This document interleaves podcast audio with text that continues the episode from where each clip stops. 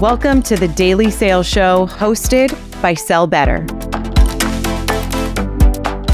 Welcome back, everybody, to the Daily Sales Show, where we bring you daily sales advice to help you sell better. I'm your host, Adrian Cea, and today we're here to talk about how to write a cold email that stands out and drives action. Everyone knows that cold email is still in the end. It is one of the best ways to reach out to people, especially through cold email. So you want to make sure that you're setting yourself up for success. Now, I always like to know where are you guys tuning in from? Throw it in the chat. I love to see some of these. We're usually worldwide. Now, JC, it's great to have you here, man. As a guest, which I will get to you in, in a bit in terms of what your background is. How did you get into sales in the first place?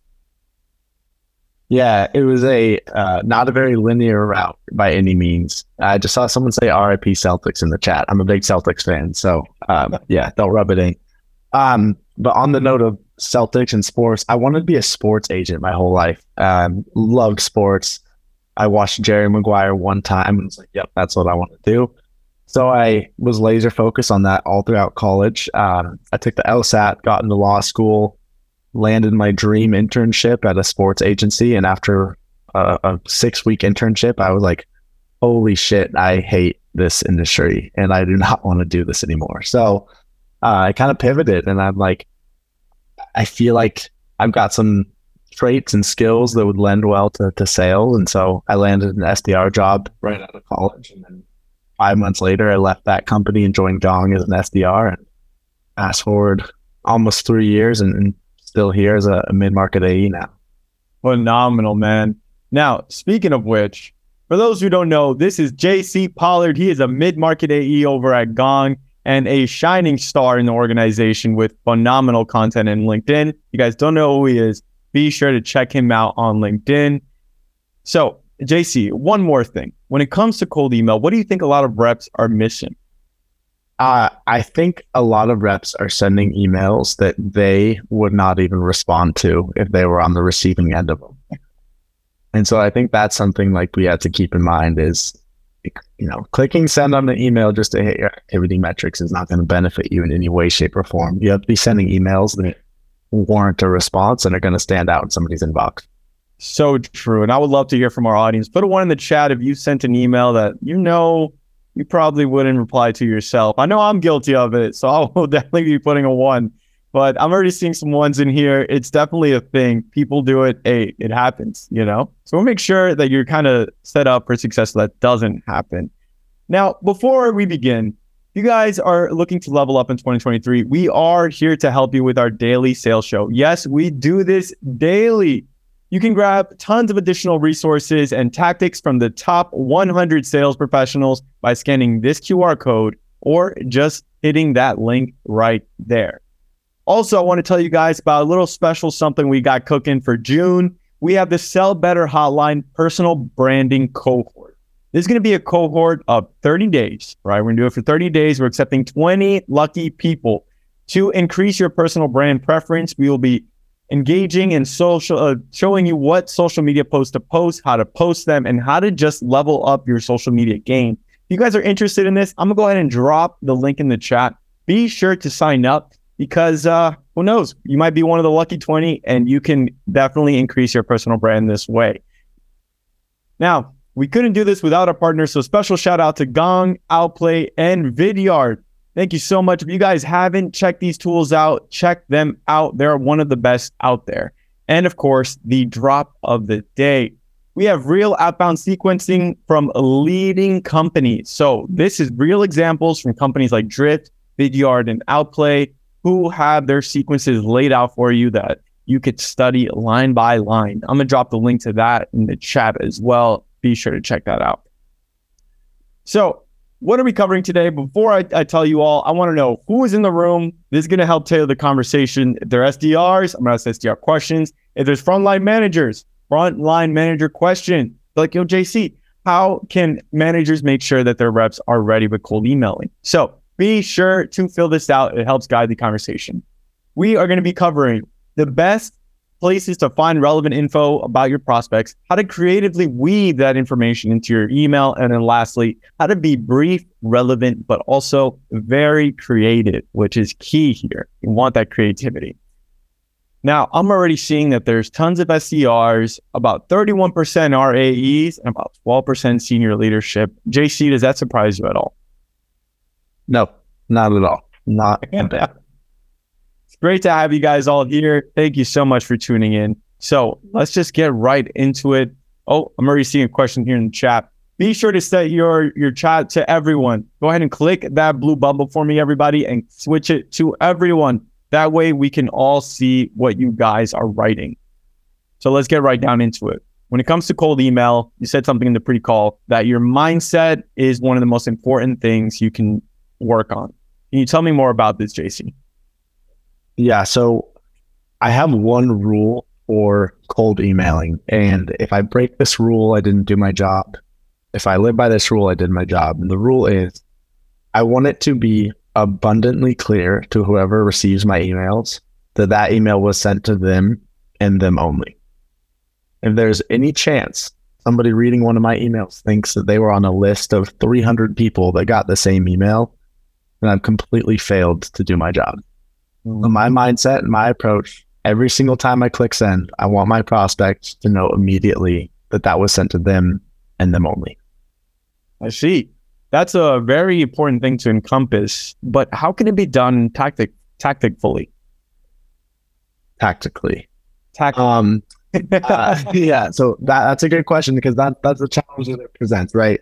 Personalization is critical. I don't think there's anyone who would argue against that. The challenge is we have to be able to do it in a way that's scalable and repeatable and efficient so that it doesn't create like a bottleneck in our process. If we're spending 45 minutes to an hour crafting a, an email that's like perfectly tailored, we're not going to be able to get the quantity of outreach out that we need. So we have to be able to do this really efficiently. And so the key here is to know where to look for information that allows you to personalize, to know how to incorporate that quickly, and to be able to get these messages out in a really repeatable and efficient way.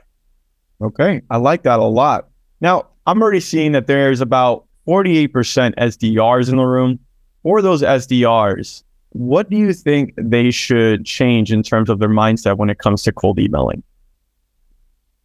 Uh, I think there's a few things. I think, first of all, that mindset that I talked about, right? That should be your approach. You should be thinking, how do I make it clear to my prospect that they weren't on a batch and blast email?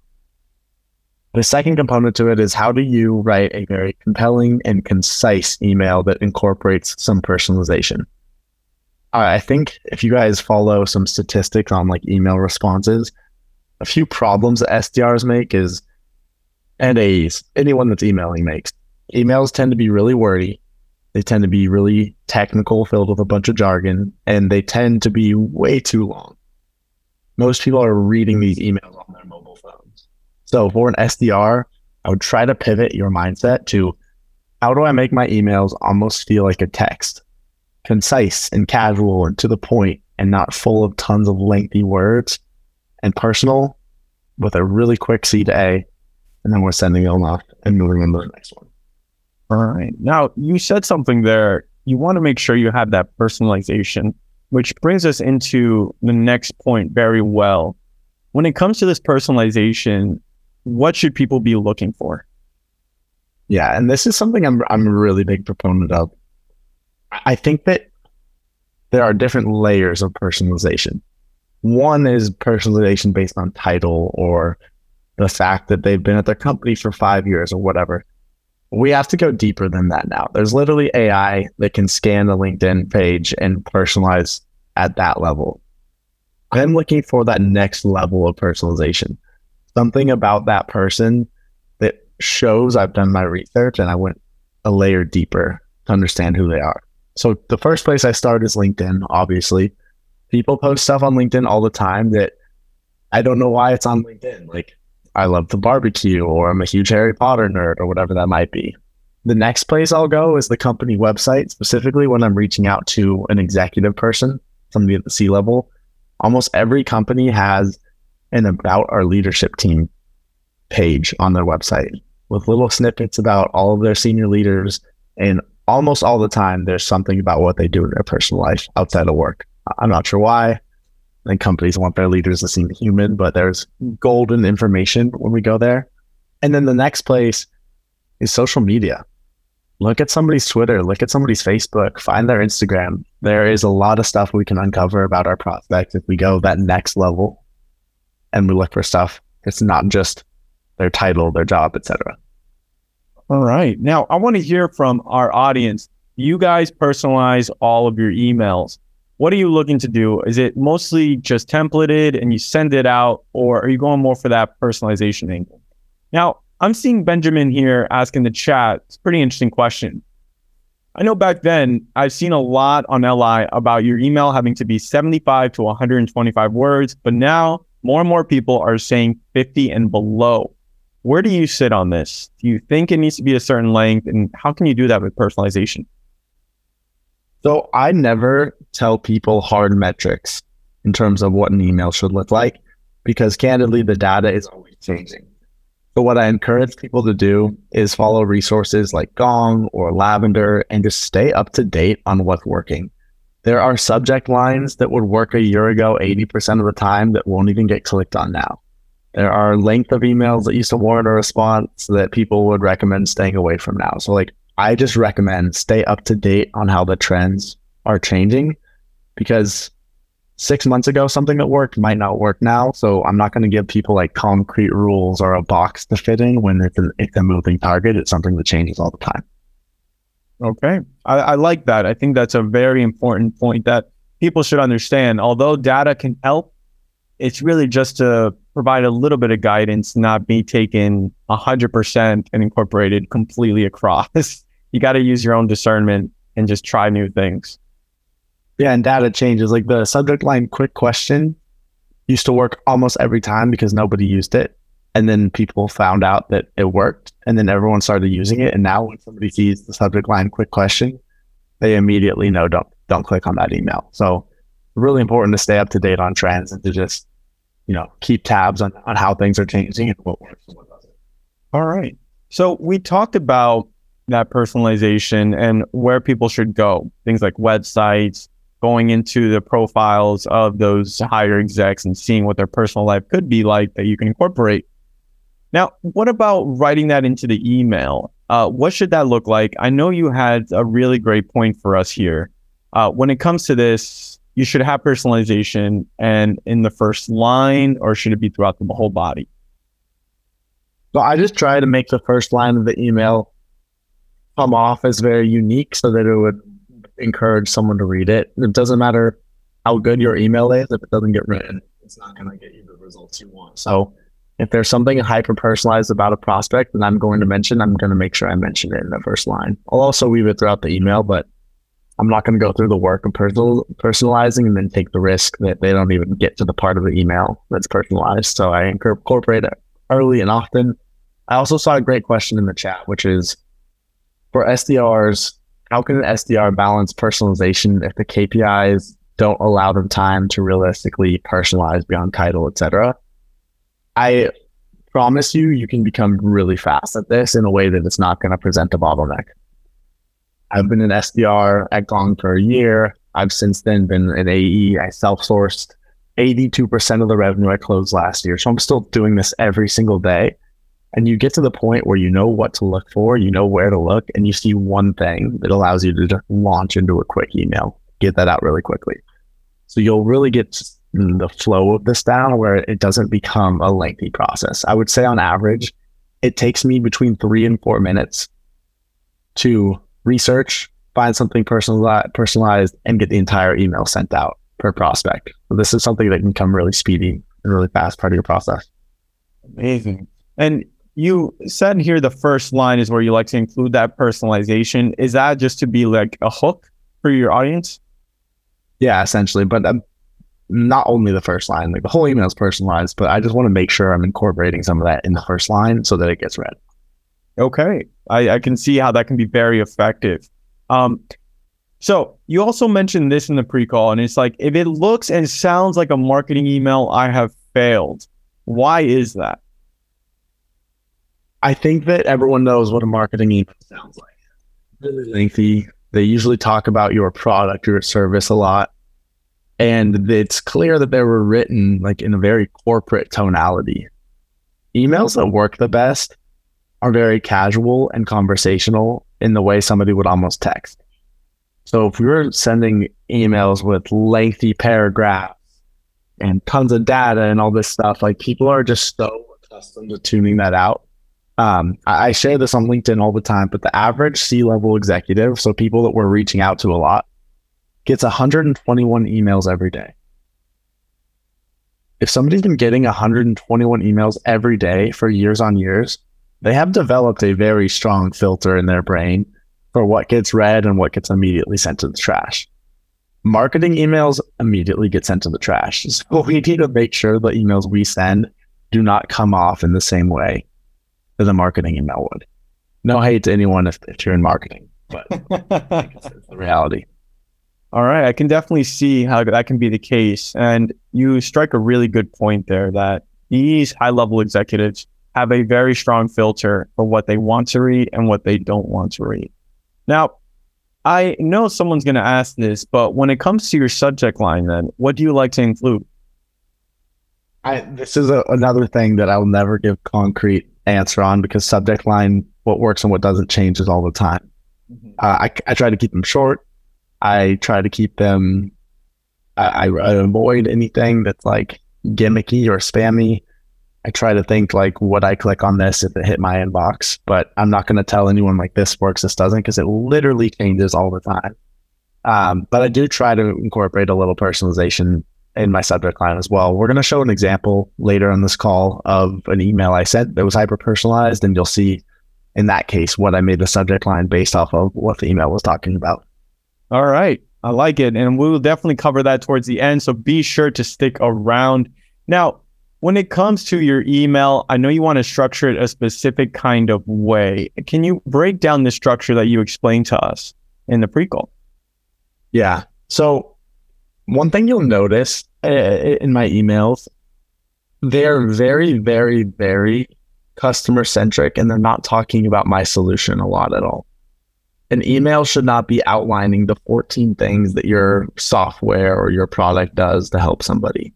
It should just be generating some curiosity and having a brief call to action. So all of my emails follow a pretty simple structure. It's quick personalization, mentioning of a typical pain that that person might have based on what their role is.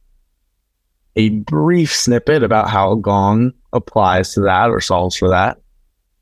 A very brief one. All I'm trying to do is generate some curiosity, like, huh, I wonder how it does that. What does it actually do? And then a call to action that's interest based. This is something that I will say uh, concretely. We should not be asking for time in cold emails. Like, do you have 30 minutes next week to unpack this? Or do you want to meet with my? Our call to action should always be interest based. Is this of interest? Is this worth unpacking? Do you want to learn more? That kind of stuff. Asking for time right off the bat is very, very assumptive. We don't even know if that email remotely landed for them or resonated in any way. It's too much to just immediately ask for them to give 30 or 45 minutes of their time. So just ask if it's of interest and then go from there. That is a very good point. Now, I want to hear from our audience. What is your favorite interest based CTA? Throw it in the chat. Would love to see some of these and break them down. I know the habit is usually to ask for time. It's what most people are trained on. But why is that a bad thing, JC? Because I don't think uh, people realize what it really comes across as. Yeah, like I just said, it's assumptive. Uh, we don't we don't know if they're interested, so why ask for their time? We should just see is that worth something or is it something that's worth unpacking to them? Is it something that's I love that. Is this on your radar at all? Uh, I wouldn't ask, are you the right person to reach out about this? Um, that's it. I, I would I would not ask a favor of someone or if they're the right person because like to me that says I didn't do my research when I send an email to someone, I'm like, I know you're the right person for this because I I, I know your profile, I know your role, etc. So I love that, Kevin. Is this worth exploring? That's great. Um, worth a conversation is awesome. Is this on your radar? I love that. Yeah, some really good examples here. Fantastic, guys. So try to incorporate this in your opener emails your first cold email and beyond, first you want to see if there's actually interest, and then you can start switching up your CTA to be more of a hard CTA. Like, okay, would you have 30 minutes so that we can discuss this fully? But first, you got to make sure that there's interest to begin with. It's very important. Now, I saw here that in this email structure, you talk about your brief solution, right? You mentioned that you keep it very, very brief. Why is that? And why should people avoid feature dumping? Um, I think it's important to recognize like what we're trying to get out of a cold email. We're not getting mm-hmm. somebody to buy off of a cold email. Mm-hmm. We we probably aren't even booking a meeting off of a cold email. I always viewed a cold email as like if I do my job and I send a really good cold email, that buys me some time when I catch them via cold call because they're going to recognize my name. I never assume that a cold email is going to generate a meeting. So based on that, it's like, okay, if, my, if the outcome I want is them to just be interested or be aware, then why should my ask be for time or for a meeting, etc.? And why should I tell them every single thing we do? Right. The end goal eventually is we're going to get these people on a demo. That demo, they'll learn about the fo- product, the features, the functionality. The email is just supposed to tease a problem that they might have and show that we can potentially solve it or that other people leverage us to solve that enough to the point where they're like, I want to see how it does that. I want to see if it can do that, etc.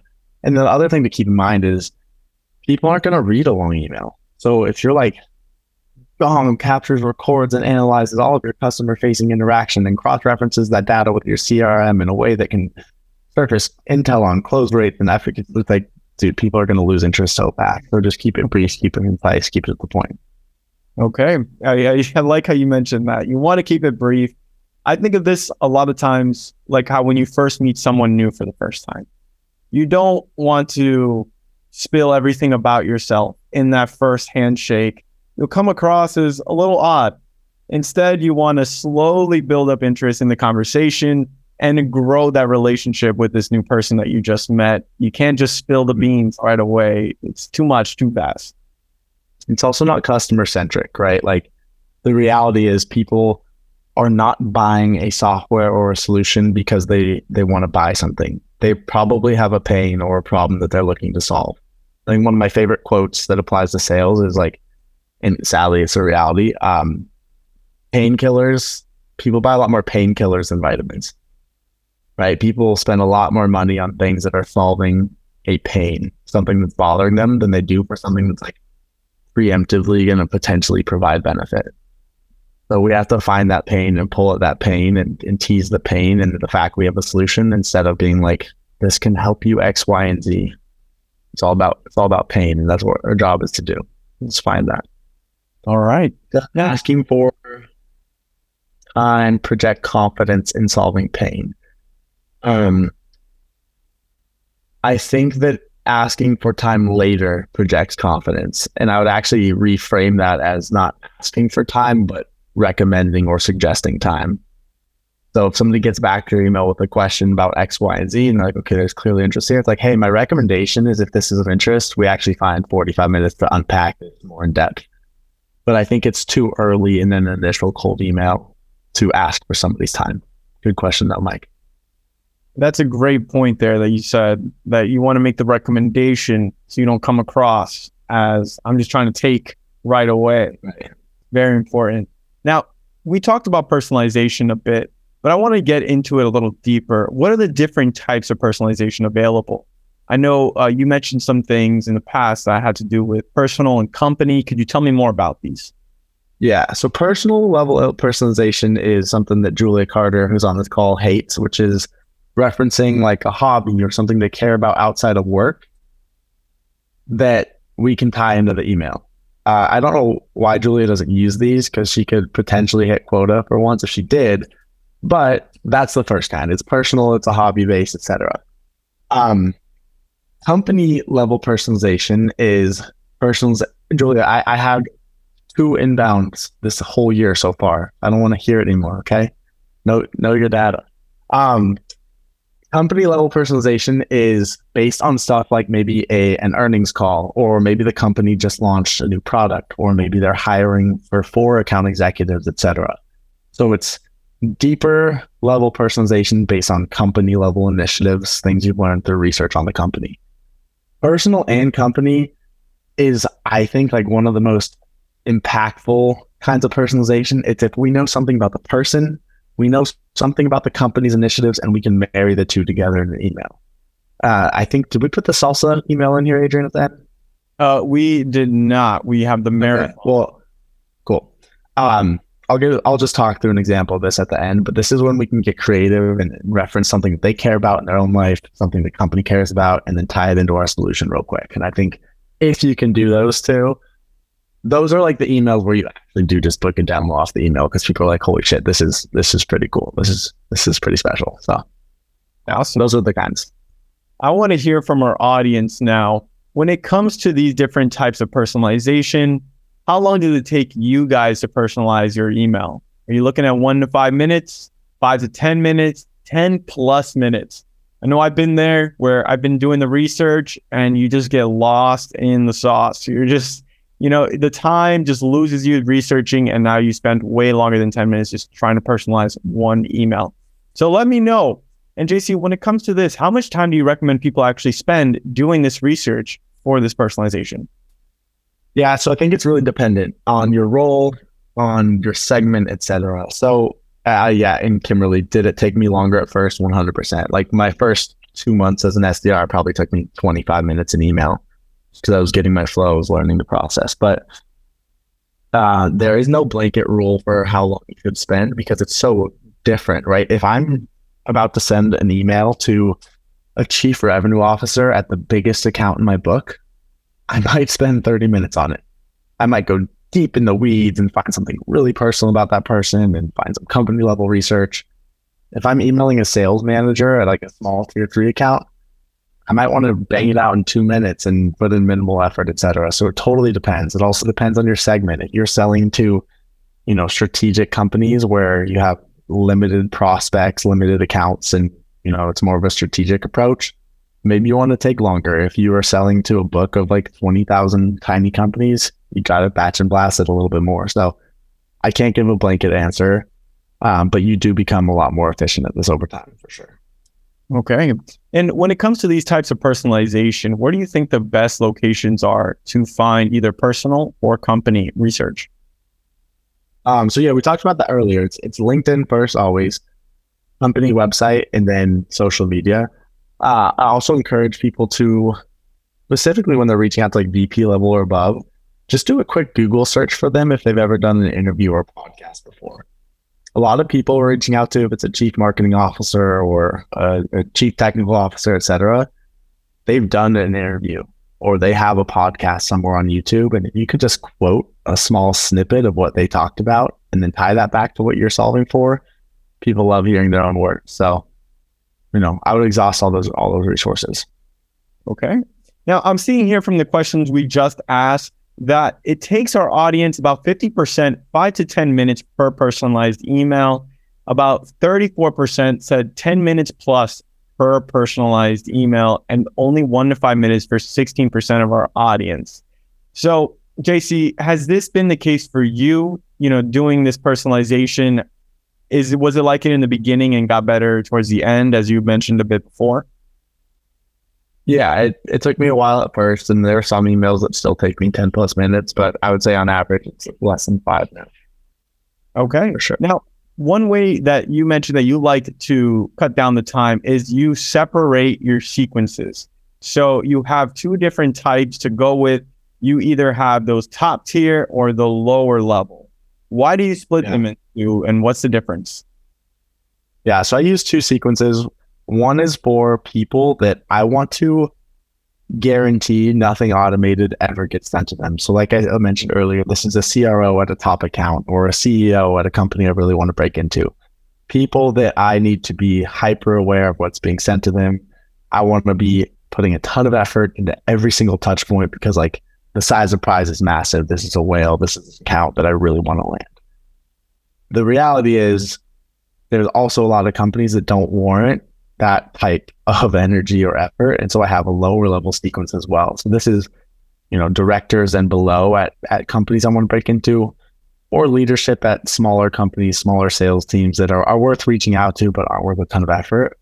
And in this case, the first email is always personalized, personalized regardless, but the rest of the sequence is pretty automated. It's, you know, follow up emails, automated check ins, maybe one more manual email, but for the most part, it's personalized email and then automated touch points and cold calls. That top tier sequence is strictly cold calls, manual emails, and manual LinkedIn notes that are that are all going to be like my highest level of effort, highest level of importance. Okay. So, do you recommend to people in our audience separate the two uh, by C level? So, if they are uh, anything above a manager, to throw them into that top tier, anything below a manager, uh, to put them into the lower level? I don't necessarily draw like hard lines in the sand. It's like if I'm prospecting someone, I'm like, this is somebody I need to talk to. Like I have to get to this person. They'll go in my tier one sequence. If it's somebody that doesn't check that box, I'll put them in the other sequence. So typically all C level people are going to go into my top tier sequence, but there might be like a manager and that isn't, doesn't necessarily warrant that based on title, but I'm like, oh man, they've used Gong in the past or they just got hired. They look influential. Like you can use your discretion, but I do think it's important to have different sequencing options based on level of priority for that person, especially for AEs that are owning their own outreach with their own accounts. Like you want to be really diligent about who receives what message. Fantastic. Now, I know we mentioned that we had these examples for you all at the end. So here they are. Turns out we do have the salsa example, so we can break it down. but first, let's go over this 50 marathons. Tell me more about this. Why do you like this email? Yeah, uh, Julia. By the way, this deal just closed uh, last month for like 30k. So uh, analogies work. Um, yeah. So this is somebody I was researching. Uh, I looked on LinkedIn. Nothing. Right. VP of Sales. Went to college. Nothing personalized. So I went to their company website. Didn't find anything. So I just did a quick search on Google for his name. Turns out he has an entire website that he made about himself and his love for marathon running and then ultra bike racing. So I'm like, this guy clearly cares about that. We're going to write an email based on that. He was a chief revenue officer. You'll notice the subject line is like, this is going to stand out, right? No marketing emails going to say 50 marathons. Are you, yeah, do you mind zooming in? Is that possible? I think it's pretty, pretty hard to see for folks. See if it is possible. I don't believe so, but if you guys are able to screenshot it, you can actually zoom in um, a lot quicker. I'm um, I'm just gonna copy and paste it into the chat. Uh, so one of the things I noticed about this particular prospect is that he had ran 50 marathons and I had just run my first marathon. So I'm like, that's exactly what I want to write about. I'll just read it out loud. Hey, blank, 50 marathons is insane. I just ran my first one a few weeks ago, finished at 330. I'm absolutely hooked. I'll be running another one in Chicago in October. As a runner, ultra biker, and chief revenue officer, you know people can't race well if they don't have the right support. Whether you're crushing Leadville or crushing quotas, you need to prepare for obstacles in your path. So that's a quick pain point, right? Like they need support, obstacles in your path. Then it's a tiny snippet about what our solution does. Sales leaders like yourself leverage the data from their team's conversations to better understand the race they're about to run by surfacing valuable insights to drive performance and revenue. Op- uh, open to reopening the conversation. I promise it won't take eight hours and 23 minutes. That was the time it took for him to race the Leadville 100. So a little callback to something that he did. Brief, quick, to the point, and I think you'll notice is like the tone is very casual right? This is a chief revenue officer. This is a, an important person that I'm reaching out to, but this isn't corporatey. This isn't, you know, stiff. This is like the, the, the opening line is 50 marathons is insane. Like that, that just comes off in a friendly tone. And I think people respond a lot better to that than they do to really lengthy corporate level jargon it seems like the chat is loving your email here. Everyone, put a one in the chat if you want to incorporate this level of personalization into your emails, and put a two if you don't want to do this, but you're going to find a way sometime in the future. So look at all these ones, man. People are loving this email. So, how long did it take you to actually come up with this? Because Oh, Jerry, great question about did I use ChatGPT? Sorry to cut you off, Adrian. Um, so I don't use ChatGPT um, to write my emails. Occasionally, though, I will leverage them for some ideas. So I didn't in this case at all, but let's say I found this about him. Uh, I might go on ChatGPT and say, write a super brief analogy between running 50 marathons and using Gong it's going to spit out a lot of stuff. I'm not going to use that verbatim because like AI, you can so clearly tell that it's written by AI, but it does oftentimes give us a decent framework that you can customize and tailor. So I, think if people are like struggling, like I, I think that I'm, I've always loved like puns and analogies and I'm, I feel like I'm pretty creative with like wordplay and a lot of people maybe don't have that skill set, but they're better elsewhere. If you're somebody that kind of struggles with that creativity, try chat gpt for a little inspiration i don't think that's a, a, bad idea at all just make sure that you're editing it in a way that comes off as it was written by a human for sure that is a great idea. I use chat gpt very often in my workflow but you mentioned something very very important there. You cannot copy it verbatim. Very obvious that it came from ai just use it for ideas. It's incredible for ideas guys and as you use it you'll get better at incorporating it into your workflow. 100%. Haley asked here, but did he respond to your marathon email? Let's see. He responded 32 minutes later and said, JC, this is a great email. In fact, I was just talking to one of my salespeople about the per- importance of personalization. And uh, two months later, signed a contract. Actually, he goes, in exchange for being a smart and shrewd tech sales executive. I'm gonna give you 30 minutes of my time next week. Well, he actually, yeah, that's very rare though. No one ever does that, but it, it was cool. That shows you. Oh, yeah, that one took me like five minutes. It was quick. I found the marathon thing and was just ready to rock. And that's the thing too is like people have a lot of overlapping hobbies and stuff. So if I see somebody's a football coach, or if I see somebody loves cooking, or if I see X, Y, and Z, like it's in my brain now. I know what's right. I know where to go. We have some templates as well. Like that's why this becomes fast. And you find that one thing. You're like, that's all I need. I can write an email based on that, etc. All right. So it really shows the benefits of actually personalizing. And I saw here um, that you have one more, and that has to do with the salsa email. Can you break this down for us? Tell me more about it. I'll read this one out loud as well. Um, so this was a CEO. Uh, I couldn't find anything on LinkedIn. I went to the company website and on the About Our Leadership page, it mentioned that their CEO in his off time loves trying to craft the perfect salsa recipe. There's another example of something that's like hyper specific about one person that's clearly going to stand out in an inbox. So, subject line the perfect salsa and more revenue. I, I probably would have done a different subject line now. This was 2021, as you can see. So notice you pride yourself on mastering the perfect salsa. So I'm sure you're familiar with the parallels between making a great dish and successfully driving revenue. Both are art and science, but adding some onions to a bowl is a lot easier than finding the recipe for success in sales motion. I mentioned earlier if we can do business level personalization and human level personalization, it's really powerful. This is where I incorporate some business level personalization. As your company continues to scale so fast, 38% headcount growth in sales in the past year. I can only assume you're constantly searching for what successful secret recipe drives sales excellence and execution, whether it's messaging or process. Gong gives leaders visibility in the secret recipe of their successful sales motions to help them master it like the perfect bowl of salsa. Would love some time to unpack the secret recipe may mean for your sales efforts. Curious if this aligns for you and your focuses.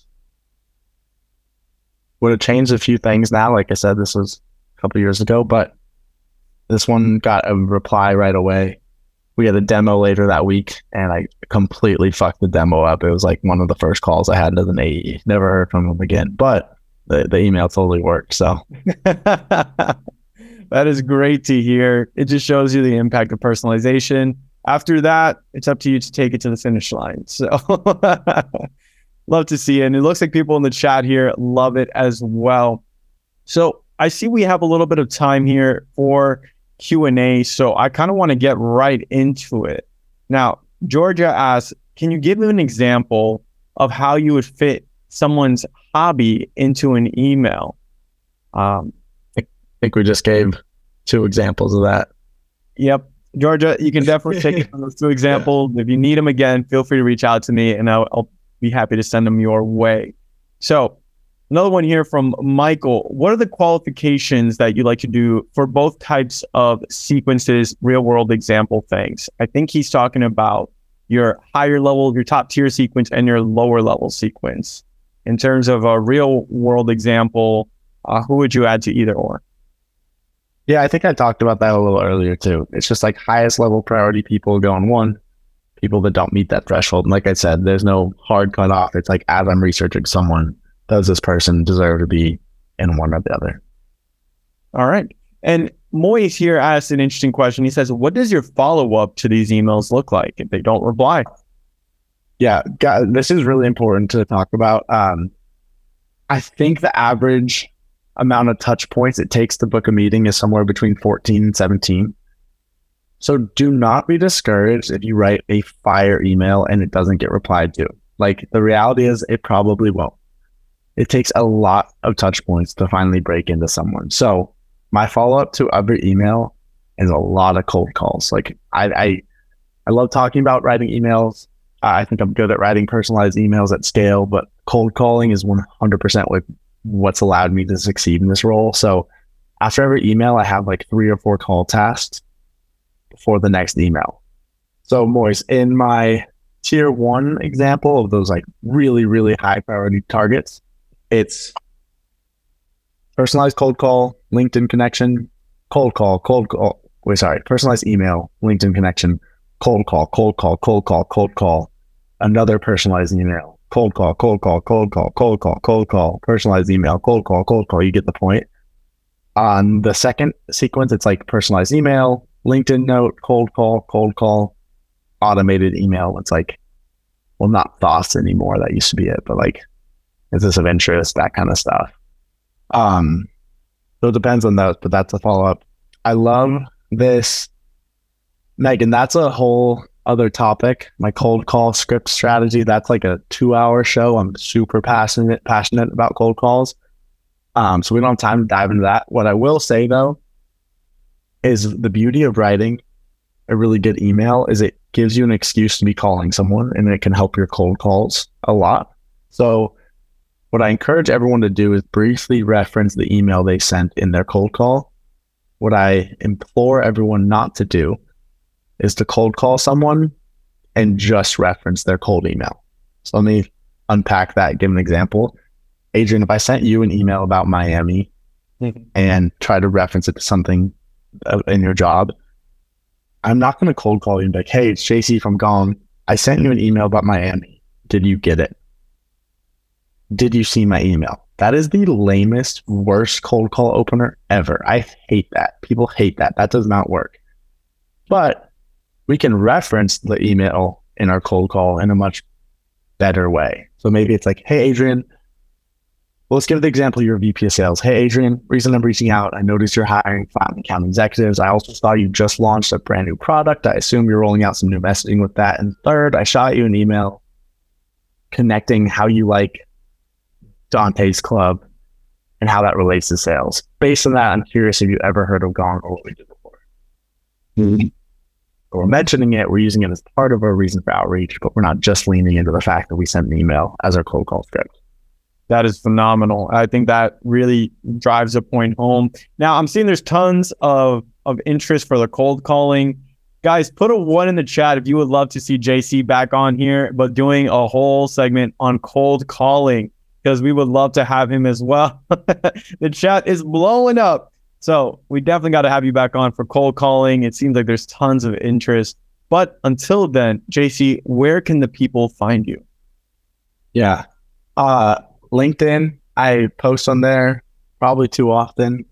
Um, that's one. And then the second thing, I don't know if people have seen on LinkedIn, but Kyle Willis, who's the VP of sales at MadKudu, and I recently started something called Eight Straight, which is like an eight week physical community led challenge uh, and the second cohort of that starts on June 2nd.